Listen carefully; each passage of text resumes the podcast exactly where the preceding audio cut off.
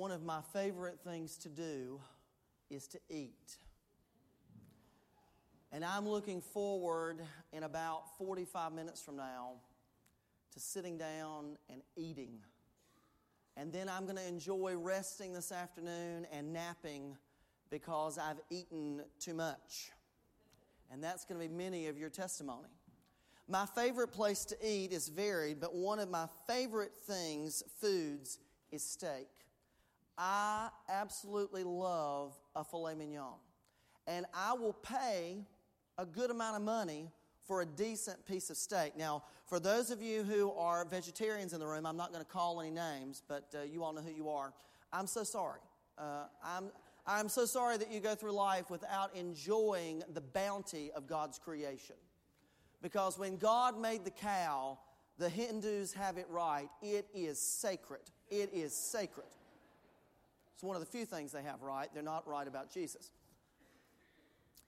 But I love to go and I love to have my favorite meal filet mignon, medium, with grilled asparagus and a nice loaded baked potato. There is nothing better other than Jesus and my wife, okay? Nothing better than those two things than that. But the interesting thing is I can I can fast all day long and I can go and I can plan, and my mouth is salivating over this steak that I'm about to cut into, and I don't really want it to move. I'm not one of those people that likes the steak to move, so I, I like it a little bit more done than, than normal. But the interesting thing is, about three or four hours later, I'm hungry again. It's an interesting thing. You can be famished, and my family can tell you, as anybody in my extended family, if I'm in a bad mood, it is usually because I'm hungry. Uh, and when I get hungry, I get mean. Uh, I, get, I get really, really mean. In fact, uh, several years ago, uh, when I was on staff in another church, uh, I went on one of these diets. And I'll tell you why I went on this diet. Uh, it's because I had dressed up in a tuxedo years before for a Valentine's banquet, and I kept that tuxedo, and I went to try to put the thing on, uh, and I was going to get into it. Some of you women know what I'm talking about. You're going to get into it no matter what it takes. And so I'm up on stage and I have sucked everything there is to suck in, and I have these pants on, and the butt, boom, I mean, it just, it just, boom. And I'm like, thankfully, I had a jacket to cover up so no one really knew. And I had to be very careful about moving around because I was afraid my pants would fall off. Uh, and the moral of the story is, so I went on one of these serious diets. I said, I've had enough of this. I'm not going to buy a new wardrobe. I'm going to go on a diet. And my type of dieting, I, am just very mean. Uh, I just cold turkey quit eating. All I do is drink water. That's what I do. Um, and my secretary at the time uh, conspired with another staff member, and they told me, they confronted me in my office, and she said, Today we are going to lunch. This is about two weeks into my diet. Today we are going to lunch, and today you are going to eat if we have to sit on you and force you to eat, because frankly, the last two weeks have been the worst two weeks of our jobs here because you have been in a bad mood. And so I went and ate. The interesting thing about eating, though, the interesting thing about those things that we have an appetite for is that we always get it again. You can be hungry this afternoon. Some of you are hungry right now because you skipped breakfast because you woke up too late and you knew your mama wanted you to be in church on time. And so you're going to go home today and you're going to eat. And the interesting thing about it is, several hours later, you're going to go back to the refrigerator and you're going to look for something else. God knows how we are. God knows everything about us. He knows us better than we know ourselves. And one of the things that God knows is that anytime we pursue or we go after anything other than a lasting relationship with Christ, we are always, always going to be hungering and thirsting for something more all the way back in the Old Testament. I don't even have to go to the New Testament for this, folks. All the way back in the Old Testament in Haggai, the Lord Almighty says, Give careful thought to your ways. Give careful thought to your ways. You have planted much, but you harvest little. You eat, but you never have enough. You drink, but you never have your fill. You put on clothes, but you are never warm. You earn wages only to put them in a purse with holes in it. The Lord Almighty says, Give careful thought to your ways. I want you to think about your life for a moment, and I want you to think about what you have pursued in your life. I mean, think about it. Some of you, your dream, your dream was to be able to drive without your parents in the car. And so that, that's what you set your hopes on. You know, I want to be able to drive without my parents in the car. Or you have this idea you want your dream car. See, my dream car is a BMW 7 Series, all decked out. That's the kind of car I want. And if I ever got enough money to buy it, I wouldn't do it. And if someone gave it to me, I'd sell it because it's just way too much money for a vehicle. But that, that was one of my dreams growing up.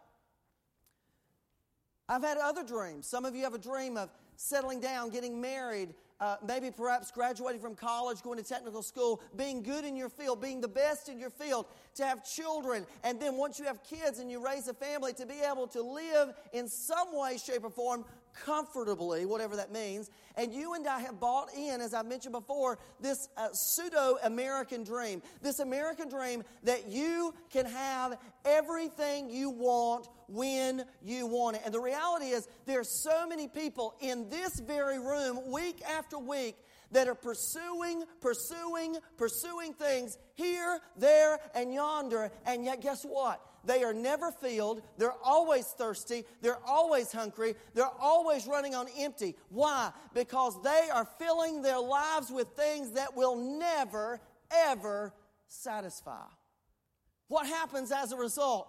When you and I pursue things and we are never satisfied by those things which we pursue, something happens, and this is what happens. We get disillusioned, we get disgruntled, and we end up being complainers. We end up being dissatisfied. Have you ever been around a dissatisfied person? Some of you could raise your hand and say, Yes, that's my husband. Uh, it may be. Or it could be your wife. You're always seeking something else. You're always seeking more. And once you attain that which you're seeking, you're never happy. There's some kind of new something to seek, some kind of new level that you want to arrive at you and I aimlessly pursue these things that are not of God. We aimlessly pursue these and make these things our priority. We make these the foundation on which we build our life and which we build our journey. And we're disillusioned the entire time. And we get hurt along the way.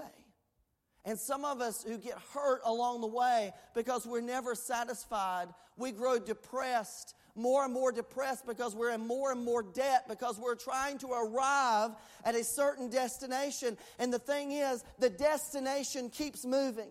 Because every time we think that we've arrived at the one place that we want to be, there's some kind of new location to move to. So we're hurt and we're hurting. And you know what happens? Do you know what kind of embodies a hurting person?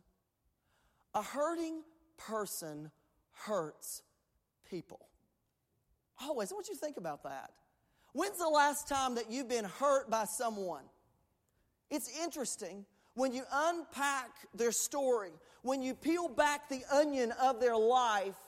Usually, when people hurt us, nine times out of ten, it is because they are hurting. And all over the world today, there will be people assembled in congregations. Do you realize this is one of the few years in recent history where both the Eastern Church and the Western Church are celebrating Easter on the same weekend? All across the world today, people have assembled in congregations just like this to sing songs of hope, to sing songs of peace, to praise Jesus Christ for the resurrection and the life. And sometimes those people never show up any other part of the year, but make no mistake, when they show up today, they're running on empty as much today as they've been running throughout the year. And they can fake it for a couple of hours.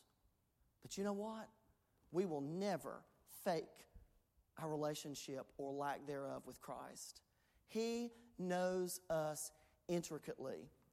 Scriptures tell us about how God desires a relationship with his people. How all throughout the Old Testament and New Testament, God orchestrated events to bring glory to himself, to reach a point where he could offer the ultimate sacrifice and that he could do away with all those sacrifices that were being offered. And the sacrifice that he offered was his son. That's what we celebrate or we remember on Good Friday. And today we remember and celebrate the resurrection of Jesus. When people are running on empty, when they're unhappy, get ready because they are going to make other people's lives around them unhappy as well. When I went on my diet and refused to eat, I was not only miserable, I made people around me miserable. Hurting people hurt people. How do I know that? Well, the story is told here in Haggai, give careful thoughts to your ways. Pay attention to the fact that you're eating but not being filled up with food. It's not lasting. You're drinking and you're not having your fill.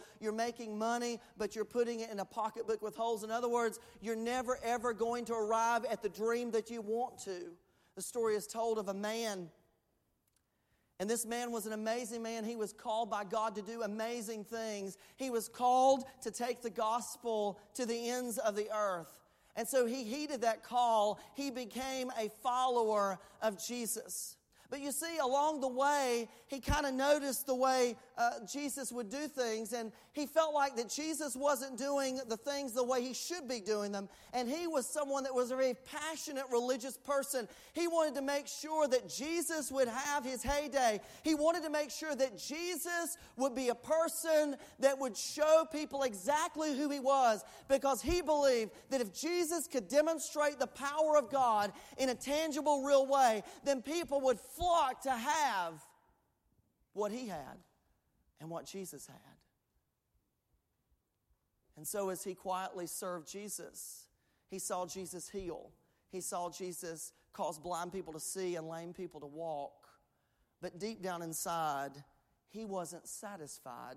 Deep down inside, he was hurting. He ultimately wanted God to show himself. And so, over a period of time, he developed plan. And the plan secretly be something like this Jesus may want to inaugurate his kingdom. Jesus may want to display himself, but I am going to put it out there so Jesus has to identify who he is. He has to show the world who he is. And so he conspired with the preachers of the day, and they paid him. And he went and he portrayed Jesus. And we know the story, we know who we're talking about. It's Judas Iscariot zealot, a person that's very passionate. Do you realize a zealot? See, Judas gets a bad rap, but really, Judas is, we think, uh, a lot of scholars say, he was part of the Essene community of zealots. Now, you may not know anything about the Essene community. You may have heard this word, though Dead Sea Scrolls. Essene community at Qumran was responsible for the Dead Sea Scrolls. Now, here, let me tell you why the Dead Sea Scrolls are important. The Dead Sea Scrolls are important because from those Dead Sea Scrolls, we get the oldest copies of Scripture. The reason that you and I have a New American Standard Version of the Bible, the reason that we have a New International Version of the Bible, those modern translations, is because we found scrolls at Qumran, which could be perhaps written by those very zealots that Judas would have been part of. So Judas is a religious person. He cares about God. He cares about God's will. He cares about God's word. But he's not happy he dis, he's disgruntled. And so he betrays Jesus in order to push Jesus out there so Jesus will demonstrate himself. Only, and see, this is what Judas expected. Judas expected to point out who Jesus was, and then Jesus would inaugurate or begin his kingdom. And that meant Jesus would be king. And I think Judas thought to himself, well, if he's king and I'm one of the 12 disciples, that means that I'll be royalty too. Strange thing happened, though. He went up to Jesus in the Garden of Gethsemane as the Gospels record. He gave him a kiss, which was the sign. They came and arrested Jesus. They took him away. And I think in that moment, moment Judas thought, okay, well, this is going to be it. I can't wait. Let's see what's going to happen. Well, they took him to a trial, a mock trial, where they mocked him, they beat him, they flogged him, they questioned him. And he never did do what Judas thought he was going to do. Jesus just took it. Jesus just endured it. To the point that when he's on the cross, Jesus says, Father, forgive them, for they do not know what they're doing. Judas watches Jesus, and Judas begins to realize in this critical moment that what he has done is completely, completely different than what Jesus' plan was. How do I know that? Well, because if you look in Matthew, the 27th chapter, it records this.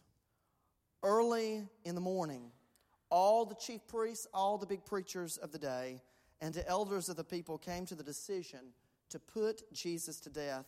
And so they bound him, referring to Jesus, led him away, and handed him over to Pilate, the governor. When Judas, who had betrayed him, saw that Jesus was condemned, he was seized with what? Remorse.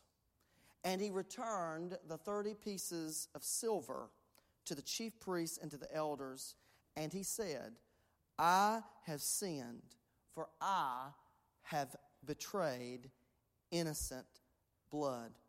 What is that to us? The chief preachers replied. That's your problem, your responsibility. So Judas threw the money into the temple and left. And then he went away and he hanged himself. You know, when I think about what disciple I most align or my life most aligns with, I must confess to you, I wish that it was Peter. But I think over and over again, it's more and more Judas. Why? Because, like so many of you in this room, we have some of the best intentions. Judas did not want to bring harm to Jesus. Judas wanted Jesus to display who he was. And when Jesus did not follow suit with the actions that Judas thought, Judas has this aha light bulb moment and realizes, oh, dear Lord, have mercy. I have betrayed innocent blood. And then he goes about trying to correct it. He goes to the very people that he betrayed Jesus with, and he says, Look, basically, I made a mistake. And they said, That's not our problem. In other words, that's not our responsibility. So Judas took the money that he tried to give back to those chief priests and he threw it. The Bible records he threw it in the temple. What's the significance of that? Well, let me tell you the significance.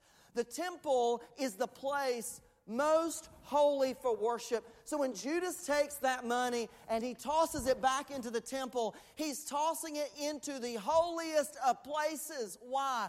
To offer an offering that his life could never offer. And then Judas, filled with remorse, went out and hanged himself. A tragic ending to a tragic story. Why? Because deep down, Judas was a person of ambition. Judas was a person that wanted what he wanted. He wanted God to do what he wanted. He wanted Jesus to do what he wanted. He wanted Jesus to show up when he wanted him to show up. He wanted Jesus to shut up when he wanted Jesus to shut up. He wanted Jesus Christ, but he wanted Jesus Christ that was convenient. He wanted a Jesus that would only possibly bother him on Sunday or Wednesday, not a Jesus that was going to call him every single day in every sort of way. And as a disgruntled, hurting person, remember what I said hurting people hurt others. He put affliction on Jesus. And Jesus went to a cross and he bore not only Judas's sin, but he bore the sins of the world. That's right, sins of the world. Your sin, uh, the off color text you sent this week, the movie that you snuck and watched and you shouldn't have, the unwholesome talk, the curse words, and the, listen, we could go on until Jesus comes back a third time to confess all that we've done. But here's the fact our confession or lack thereof does not nullify the sacrifice of Jesus Christ. Jesus died on the cross for your sin and my sin and all our sins. And guess what? There's nothing we can do about it. All we can do is believe, trust, and pursue Him. Want to ask you this question Judas, who is hurting, hurts others. Judas betrayed Jesus Christ, as the scripture records, for 30 pieces of silver. How much have you been willing to betray him for? Let's pray.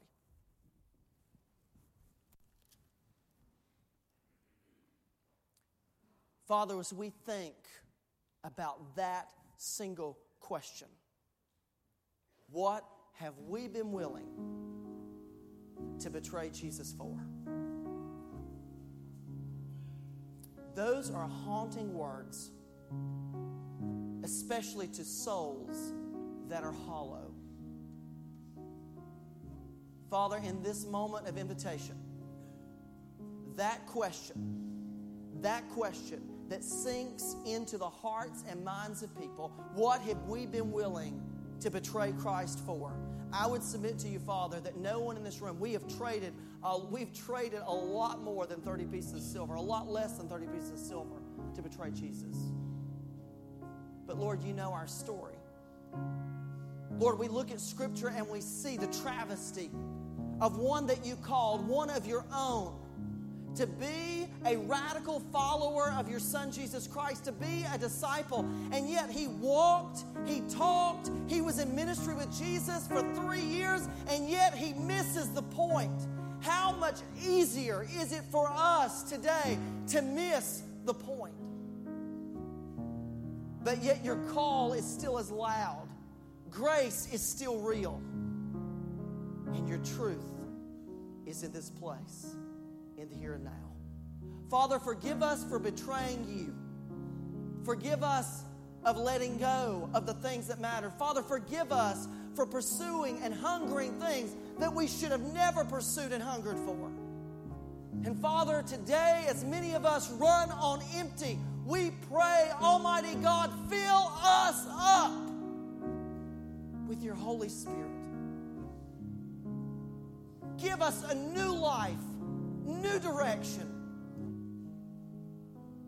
Help us to quit disrespecting our wives. Help us to quit dishonoring our children.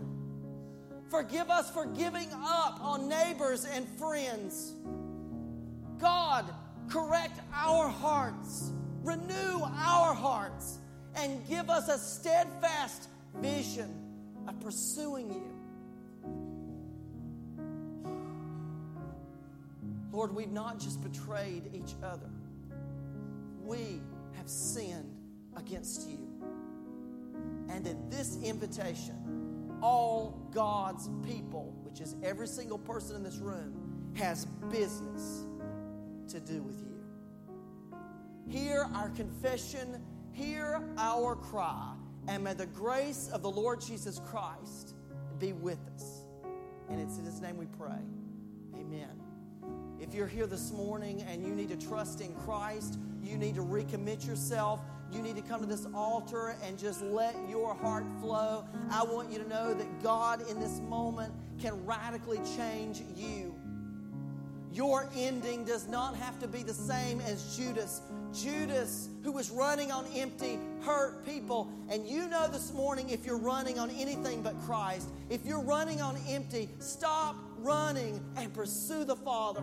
Stop running and pursue Him. Let Him fill you up. Let your cup runneth over. Quit just going through the motions of faith and religion and begin following Jesus Christ. He loves you. His grace is sufficient for you and He will make a way even though you can't believe it or understand it. It's not about your belief, it is the fact that Christ believes in you. He has given you this moment. And so when we sing in a few moments in Christ alone, don't you dare sing those words unless they come from a heart that's aligned with the Father.